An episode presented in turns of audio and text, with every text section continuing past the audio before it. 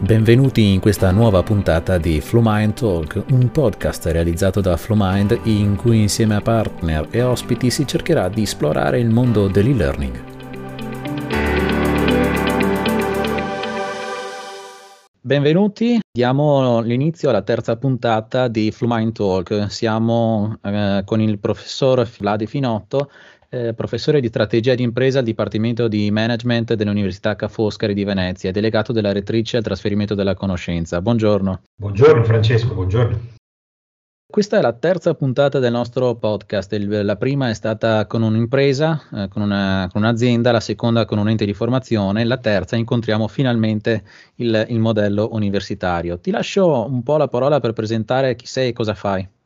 Sì, a Ca' Foscari eh, di, di, norma faccio il professore, quindi mi occupo di insegnare e poi di fare attività di ricerca su alcuni temi nello specifico. Mi occupo di strategie di impresa e creazione di impresa, quindi imprenditorialità e startup. Uh, le mie attività di ricerca e di insegnamento coinvolgono una molteplicità di settori, riguardano una molteplicità di settori relativi al, Made in Italy, del Made in Italy manifatturiero e insomma comparti importanti nell'economia del nord-est, negli ultimi anni mi sono, mettiamola così, specializzato in modo piuttosto forte su un comparto specifico che è uh, il food and wine. Mm. Oltre alla mia attività, come si dice, caratteristica, cioè la tipica attività svolta da un professore, dentro a Ca' Foscari ho alcuni ruoli che mi consentono di osservare anche come si trasforma il rapporto tra l'università e il mondo che la circonda. In particolare, come ricordavi in precedenza, sono delegato della rettrice al trasferimento e alla valorizzazione della conoscenza. Significa, fuori di eh, gergo accademico un po' complicato, significa che mi occupo di coordinare un team di lavoro che nell'università prova a capire quale ricerca svolta dai nostri ricercatori sia vicina ad essere utile per le imprese o comunque per gli stakeholder esterni all'università e quindi eh, aiutiamo i ricercatori a depositare brevetti, creare imprese o comunque avviare attività di collaborazioni varie ed eventuali con le imprese. Da ultimo sono stato e sono tuttora il coordinatore scientifico di un interessante e importante sperimentazione didattica, eh, si chiama Contamination Lab, Ca' Foscari, insieme ad altre università italiane, è stata selezionata dal Ministero dell'Università e della Ricerca quattro anni fa, credo, come una delle università che aveva presentato un progetto da premiare di laboratorio, al, uh, laboratorio orientato alla educazione imprenditoriale. L'obiettivo di questi laboratori è quello di insegnare ad agire e a pensare in modo imprenditoriale a studenti di ogni corso di laurea e derivazione e dentro a questi laboratori facciamo um, lavorare in gruppo degli studenti che creano di volta in volta delle loro start-up che poi speriamo mm. abbiano una vita loro, oppure li facciamo lavorare su delle sfide lanciate da delle imprese, istituzioni pubbliche, ONG, insomma da tutte quelle organizzazioni che hanno interesse poi a farsi portare delle innovazioni in casa dai nostri studenti. Più o meno questo chi sono io. Beh, direi che è molto interessante. Allora, parto dalla, dall'ultima delle domande che volevamo affrontare perché rappresenti proprio eh, l'intersezione tra il mondo accademico e quello imprenditoriale. Studi fatti da McKinsey piuttosto che da altri studi internazionali evidenziano un uh, gap formativo di competenze tra quello che fornisce il mondo accademico e quello che poi viene invece richiesto dal mondo del lavoro. Le aziende quindi lamentano il fatto di dover spesso essere costrette a colmare tale gap a proprie spese, Può l'e-learning essere una soluzione o comunque un ottimo aiuto in questi scenari? Ti, ti, capita mai di affrontare questi problemi anche nei corsi che tieni? Domanda da un milione di dollari, provo a darti una risposta. Allora, sì, nel senso il, il problema, il tema del gap di competenze è un tema che è stato inquadrato, direi, molto bene dalle università italiane negli ultimi anni, che hanno risposto, direi, negli ultimi tempi con una serie di iniziative ben articolate e anche per certi versi innovative, insomma molto originali.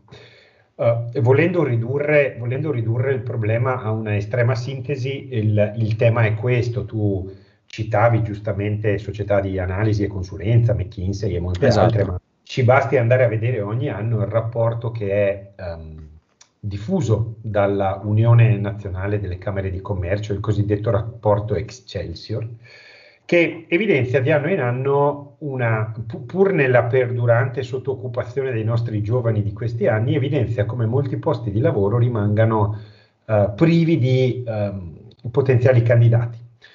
E lo scollamento tra l'offerta di lavoro e la domanda di lavoro, si dice in questi rapporti, non sta tanto in quanto i nostri giovani abbiano imparato delle, abbiano acquisito delle conoscenze tecniche, disciplinari, che so, la chimica, l'economia, il marketing all'università. Se vai a vedere bene quei dati, ti dicono che i nostri ragazzi sono ben preparati, nella media chiaramente, sono bravi.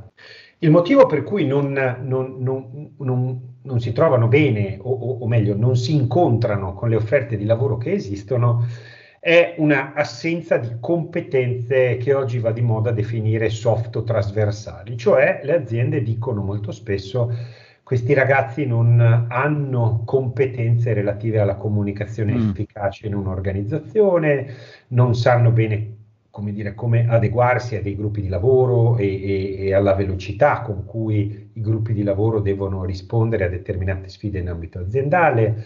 Insomma, una, una, non hanno molto spesso, faticano a trovare, come dire, autonomamente i propri stimoli e le proprie strade per risolvere dei problemi che il mondo pone loro. Quindi il gap è più sulle competenze che le conoscenze ed è un gap che è noto e chiaro da tempo. Ci ho scritto anche un libro io qualche anno fa che si chiama cultura tecnica o un po' indagato mm. intorno al problema. Um, le università, dicevo, si sono attrezzate. Ti parlo del caso che mi è più vicino e anche il più caro, tuttavia non, non, no, non, sarò così, come dire, non sarò così spudorato da dirvi che solo a Ca' Foscari facciamo queste cose, se a Ca' Foscari le facciamo con un certo con un non so che di innovativo e originale, però le università si sono molto attrezzate. Come dic- ti dicevo in precedenza, e qui concludo la risposta alla prima parte della tua domanda, abbiamo messo in piedi dei laboratori in cui gli studenti imparano ad agire in risposta a delle sollecitazioni che arrivano da, dal mondo che sta fuori, dalle aziende, da, da, da, committenti vari di problemi, imparano ad agire come se fossero dei piccoli gruppi di lavoro uh, all'interno di organizzazioni complesse, le, le aziende. Questo Contamination Lab, questo laboratorio di cui ti sto mm. parlando, ha proprio questo obiettivo, far maturare ai ragazzi delle competenze attraverso uh, la pratica, perché poi questo, cioè, è questo il modo principale in cui queste competenze si acquisiscono. Ti posso sicuramente insegnare a comunicare in modo efficace, ti posso assolutamente insegnare quali sono oggi um, come dire, gli elementi principali delle teorie sulla leadership, certo. l'organizzazione e così via, però la competenza, cioè il saper fare, lo acquisisci solo facendo. Con questi laboratori noi li mettiamo in grado di sperimentare anche in un ambiente sicuro, perché se sbagli non succede certo, niente, certo. sei comunque ancora dentro a un'aula universitaria, sperimentare delle dinamiche molto simili a quelle che sperimenteranno in azienda. Un altro esempio, uh, un'altra attività che viene svolta, è stata sviluppata negli anni a Ca' Foscari ed ha ottenuto buonissimi riscontri, devo dire, da parte delle imprese, è il cosiddetto Competency Lab, un laboratorio in cui in questo caso io non c'entro, ma dei colleghi del mio dipartimento, del dipartimento di management, hanno messo in piedi dei laboratori in cui ai nostri giovani, sia di laurea triennale che magistrale, viene dato l'opportunità di misurarsi in base a tutta una serie di competenze, cioè capire quanto si possiedono delle competenze legate all'innovazione, quanto si è autonomi o quanto non lo si è, quanto sia la stoffa del leader oppure del follower, insomma tutta una serie di competenze soft. Dopo averle riconosciute, quindi dopo aver dato ai ragazzi, ai giovani, degli strumenti di assessment individuale, li si guida lungo percorsi che consentano loro di migliorare le proprie competenze. Quindi direi sì, come università in Italia il problema ci è chiaro e lo stiamo affrontando. L'e-learning tu mi chiedevi e quindi vengo alla seconda parte della tua domanda. Devo dirti, devo essere sincero, uh, far maturare ai nostri ragazzi delle competenze che siano per loro utili a entrare in azienda è più facile, almeno così di primo acchito, uh, se lo si fa in presenza perché? Perché comunque è un gruppo di lavoro, un gruppo di lavoro che si trova negli stessi spazi, noi sappiamo che comunque il linguaggio del corpo, la prossimità, la prossemica, non solo la prossimità, hanno un ruolo fondamentale nel far passare uh, messaggi relativi a che cosa sa chi mi sta di fronte e a come mi può aiutare chi mi sta di fronte. Insomma, come dire, la dimensione fisica dell'aula è una dimensione sulla quale queste iniziative si sono rette sino ad ora. Ti voglio dire che l'e-learning non ha utilità, tutt'altro. Ti voglio dire invece che L'e-learning in questo momento rappresenta la prossima frontiera sulla quale dobbiamo imparare a riprodurre questi meccanismi, questi, questi processi, questi percorsi che, ti ripeto, hanno poco a che fare con il, la situazione classica in cui un professore parla e 20, 30, 50 studenti ascoltano, ma più, sono più dei, dei, dei, uh, dei momenti nei quali, come accade nelle organizzazioni poi in cui si lavora dei gruppi, dei collettivi di persone insieme cercano di capire un problema, insieme gli danno un senso e insieme trovano delle soluzioni. Ecco, verso l'e-learning dobbiamo imparare a um, portare questo tipo di attività innovativa, didattica innovativa. Certo. Nei nostri laboratori, nel laboratorio che coordino io, quest'anno l'abbiamo fatto e poi, insomma, se lo ritieni, poi magari lo approfondiamo Beh, eh, potrebbe, potrebbe, essere un punto da approfondire. Volevo toccare una cosa sì. che avevi così en passant nominato, che era la verifica delle competenze e un po' la guida allo sviluppo delle persone, certo. perché eh, la nostra piattaforma, gli LMS in generale, sono per, piattaforme che poi permettono anche di strutturare dei percorsi di crescita, quindi magari dare sia dei materiali, è vero che è teoria e poco pratica, nel senso che alcune cose, come dicevi tu, bisogna farle di persone solo con la pratica, però puoi già cominciare a strutturare dei percorsi di eh, almeno materiale che creino una sorta di eh, traccia eh, verso cui lo studente può, studente può, orientarsi e cominciare la propria formazione. Quindi magari l'e-learning li può aiutare in quello, anche nella ricerca del materiale mh, non obbligatorio, quindi aiutarli e portarli ad avere un po' la curiosità no? di esplorare certo. contenuti che poi vengono approfonditi in aula in questo periodo che tra l'altro adesso abbiamo il nuovo, la nuovo DPCM di, proprio di, di, questa settimana che ci obbliga di nuovo a tornare un po' sui passi di apertura, come, mm-hmm. come state affrontando questa, questa, realtà e come impatta uh, se ci sono e avete già attuato delle eh, attività di e-learning? Ti devo dire la verità, chiaramente questa situazione è caratterizzata da decreti dei presidenti dei consigli, poi um, come dire, successivi, successivi dispositivi normativi ehm, emanati dalle regioni, dai presidenti delle regioni, crea molta incertezza. Tuttavia, tuttavia, noi abbiamo già, noi intendo il sistema universitario italiano, ha già dire, passato il battesimo del fuoco l'anno scorso a quest'ora, l'8 marzo, cioè dalla sera alla mattina nel 2020 ci siamo trovati, eravamo nel mezzo della didattica, cioè i nostri corsi erano già cominciati, erano più o meno intorno alla terza settimana ai corsi del secondo semestre e ci siamo trovati a dover sospendere le nostre lezioni e recuperarle, cioè cominciare a farle direttamente online. Devo dirti, questo non ti suoni, non ti suoni anche a chi ci ascolta a casa come una difesa della categoria, tutt'altro. Devo dirti che l'università ha dato dei segni di prontezza l'anno scorso, in prima battuta ha fatto capire quanto e come la sua dotazione tecnologica fosse, insomma, fosse aggiornata. Noi a Ca' Foscari nel giro, nel giro di, una, di, una, di una notte, di fatto, abbiamo portato tutta la nostra didattica su un insieme di applicativi um, e di, di, strumenti tra i più vari, perché chiaramente noi utilizziamo Moodle come sistema di gestione dei contenuti delle lezioni, facevamo delle lezioni in diretta su Google Meet, dopodiché abbiamo avuto accesso a una sperimentazione di Zoom e abbiamo cominciato ad utilizzare anche Zoom, come dire, tutta la tecnologia possibile e immaginabile, compresa tutta l'infrastruttura necessaria, perché giusto per darti dei numeri, Ca' Foscari è un'università che si attesta intorno ai 17-18 mila studenti, quindi abbiamo dovuto portarli in aula dalla sera alla mattina e questo ha chiaramente delle richieste anche in termini di infrastruttura. Eh, certo, uh, siamo riusciti, siamo riusciti, a, siamo riusciti a, ad affrontare l'emergenza, quindi non abbiamo, devo dirti la verità, non abbiamo oggi alcun problema nel passare dal fisico al virtuale e viceversa. Um, questo anno un po' di on and off della didattica a distanza e in presenza, in questo momento noi, come molte università italiane, siamo in presenza solamente per i primi anni, dopodiché tutte le altre attività didattiche si svolgono a distanza. Ci ha, ci ha dato, ci ha dato come dire, una bella spinta nel dare un senso a ciò che le tecnologie consentivano di fare e ci ha dato una spinta molto forte nel cercare di non impoverire, anzi direi nel riprodurre la ricchezza della lezione in presenza attraverso gli strumenti del digitale. C'è stato chiaramente, è inutile nasconderselo, c'è stato direi un mesetto di esplorazione in cui c'era bisogno davvero di capire in che modo questi strumenti che non abbiamo mai usato con grande frequenza all'università prima, potessero, in che modo potessero essere usati per riprodurre uh, la, l'atmosfera della, dell'aula.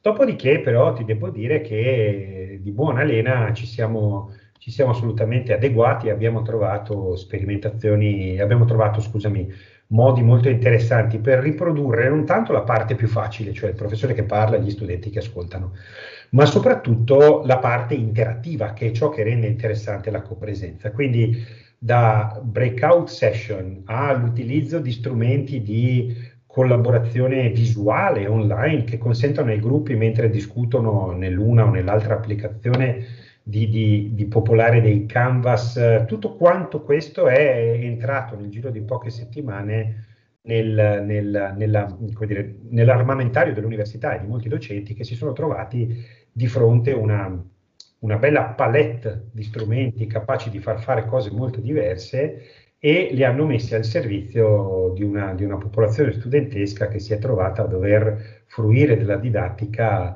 attraverso degli strumenti a cui neanche lei, la popolazione studentesca, era abituata. Quindi eh, esperienza un'ottima risposta, direi. parecchie. Sì. Beh, un'ottima risposta da parte degli, degli, studenti, soprattutto mi pare di capire. Ma poi gli insegnanti, siccome anche la parte di, di, a noi interessa, come abbiamo parlato nella penultima puntata con l'ente di formazione, anche la parte di progettazione del, dei corsi è diversa in aula rispetto a quella esatto. che può essere nell'e-learning o online. Come è stato per voi? È stato anche in questo caso un processo di apprendimento. Se tu mi chiedi, io l'anno scorso a febbraio non ricordo la data precisa, ma credo fosse l'ultima settimana di febbraio, ho cominciato due corsi, li ho cominciati in presenza, una settimana dopo mi hanno detto che dovevo portarli in aula, quindi è stata una rincorsa, è stata una rincorsa in cui in alcuni casi si è un po' improvvisato. Subito dopo però, cioè chiuse queste cinque settimane di corso e iniziati gli altri corsi della, della, del semestre primaverile, io, come tutti i colleghi, avevamo capito quanto e come la didattica online richieda uno sforzo progettuale per certi versi più approfondito rispetto a quella, quella in presenza, non perché quella in presenza sia facile, anche lì c'è una, c'è una quota di progettazione importante, tuttavia se un professore ha un'esperienza, io non sono né giovane né vecchio, mettiamola così, insegno all'università da 11 anni, quest'anno sono 11 anni. Una lezione in presenza richiede una sua, un corso in presenza, scusami, richiede una sua progettazione, i contenuti vanno chiaramente aggiornati, tuttavia la dimensione dell'interazione con 30 o 40 studenti che ho nello stesso spazio non, non, va progettata più di tanto, viene abbastanza naturale, cioè guardarsi negli occhi, discutere insieme mm. è qualcosa che non richiede molto tempo. Io so invece che se voglio che i miei studenti uh, abbiano un'esperienza di apprendimento ricca stando davanti a un computer mentre loro sono a Padova, a Milano. Io ne ho molti stranieri perché insegno nelle nostre lauree in inglese, quindi ho mm. diversi mm. studenti che si collegano da diverse parti del mondo. So che devo progettare per filo e per segno, minuto per minuto, i momenti in cui parlo io e loro ascoltano. Devo progettare con grandissima attenzione e grandissima cura i momenti in cui ci sono dei, delle attività interattive che vedono loro come protagonisti. Devo dargli il ritmo devo far sì che gli strumenti che utilizzano a supporto della loro interazione siano di facile comprensione. Noi non, non dobbiamo diventare esperti dello strumento, lo strumento deve essere certo. appunto un mezzo per imparare di più. E quindi ci siamo accorti abbastanza rapidamente che la progettazione nel caso della didattica online è uno, molto approfondita, due, quello che fa la differenza nella percezione dello studente. Cioè quanto più ci hai messo di progettazione, tanto più Uh, non solo non si sente una grande differenza rispetto alla didattica fisica, ma in realtà esplodono, si, uh, come dire, si, si, manifestano una serie di potenzialità che solo online si possono avere, che aprono tutta una serie di scenari e orizzonti molto, molto entusiasmanti, devo dirtelo. Certo, certo. Beh, allora guarda, solo mentre stavi parlando mi hai aperto anche a un sacco di domande, per cui provo però a restare un attimo eh. sintetico, perché mi hai detto che parli e, e, e come docente anche con molte persone estere, con molte persone straniere, quindi la percezione ma- o comunque il modo di utilizzare la parte dell'e-learning eh, all'estero com'è? Come lo vedi rispetto anche a quello che utilizziamo noi? Allora, ehm, devo dirti, eh, chiaramente gli studenti esteri che sono iscritti a Ca' Foscari sono studenti di Ca' Foscari, quindi anche se si stanno collegando l'anno scorso, per dirti, in questo periodo io avevo il mio corso di strategia in inglese, eh, gli studenti stranieri che risiedevano in Italia presero un aereo poco prima del lockdown per tornare a casa e avevo studenti che si collegavano dal Vietnam, eh, da altri posti, tuttavia come dire, erano, erano, e sono degli studenti abituati al sistema cafoscarino. Abbiamo anche degli studenti cosiddetti visiting, tuttavia, quindi che trascorrono solo un semestre, gli Erasmus o quant'altro, e trascorrono solo un semestre da noi e quindi mi consentono di misurare in qualche modo il, il, il livello di utilizzo di queste tecnologie eh, in altri paesi. Ti dirò, è chiaro che era chiaro, è emerso subito chiaramente come questi strumenti fossero degli strumenti su cui il mondo anglosassone in particolare, quindi UK, UK e anche Irlanda, ha fatto degli investimenti già nel passato. Quindi uh, da una parte l'idea che quota parte della didattica di uno studente universitario passi online, lì da loro è un po', diciamo così, più consolidata rispetto a quanto lo fosse da noi. Dall'altra soprattutto per studenti maturi, quindi quelli che magari fanno dei master o delle iniziative di educazione, di formazione cosiddette executive, quindi persone che già lavorano e si devono, e si devono formare, hanno contribuito ad ampliare l'offerta didattica online delle università inglesi e quindi insomma abbiamo davanti un mondo abbastanza certo. accelerato. Dall'altra parte devo dirti che il resto d'Europa, un po' come l'Italia, tuttavia non se la passava male. Chiaramente la, uh, valorizzare il più possibile, o meglio, cogliere il più possibile le potenzialità del, dell'e-learning è un qualche cosa che abbiamo imparato a fare da poco. Tuttavia, anche noi a Ca' Foscari abbiamo esplorato i primi massive online open courses io ne ho, ne ho, registrato uno dei primi, credo, nel 2012-2013, quindi non era qualcosa di alieno rispetto all'università italiana e a Ca' Foscari in particolare. Avevamo già messo le mani su questo modo di fare didattica, avevamo delle sperimentazioni attive. Um, il, la pandemia, il Covid, ci ha dato due consapevolezze, direi. Nel breve, la consapevolezza di dover rendere un servizio, non mi piace parlare così perché sembra davvero che parliamo un po' da, come dire, da, da, da, venditori, ma è il modo più breve per dirlo, la consapevolezza nel breve di dare il miglior servizio possibile al nostro studente. Mm. Cioè l'esperienza d'apprendimento doveva essere il più possibile ricca, eh, coinvolgente, a prescindere dallo strumento e dai luoghi. L'altra consapevolezza che ci ha dato, legata invece di più al lungo termine, è che dopo la pandemia la didattica, l'esperienza di apprendimento sarà sempre di più un misto. E questo è un passo in avanti importante da far fare all'università. L'idea che dopo la pandemia, dopo questi periodi così strani e incerti che stiamo vivendo, tutto torni come prima è da abbandonare. I nostri studenti, ma noi stessi, ci siamo abituati a capire che l'aula fisica, la copresenza, presenta degli indubbi vantaggi sotto certi aspetti eh, non è replicabile online, ma allo stesso tempo abbiamo capito che l'online presenta, presenta dei vantaggi, delle possibilità, delle potenzialità a cui non si può più rinunciare e che vanno messi insieme e innestati sulla, sulla didattica tradizionale che abbiamo noi. Quindi certo. vedo un futuro ibrido, vedo un futuro ibrido in cui l'università, in primis, ma credo un po' tutta la filiera della formazione, saranno dei, degli interessantissimi campi di sperimentazione. Guarda, mi hai anticipato perché volevo chiudere proprio con l'ultima domanda sul futuro al ritorno della, della chiamiamola normalità. Spero quindi che, di, di aver insieme risposto a molte magari delle domande che ci si poneva sulla parte di e-learning, anche al ritorno della, di quello che potrà essere la, la, la, normalità. Non mi resta che ringraziarti e lasciarti, so che hai numerosi impegni, quindi ti vorrei lasciare libero il prima possibile, però intanto volevo ringraziarti per la tua disponibilità e ti auguro buon lavoro.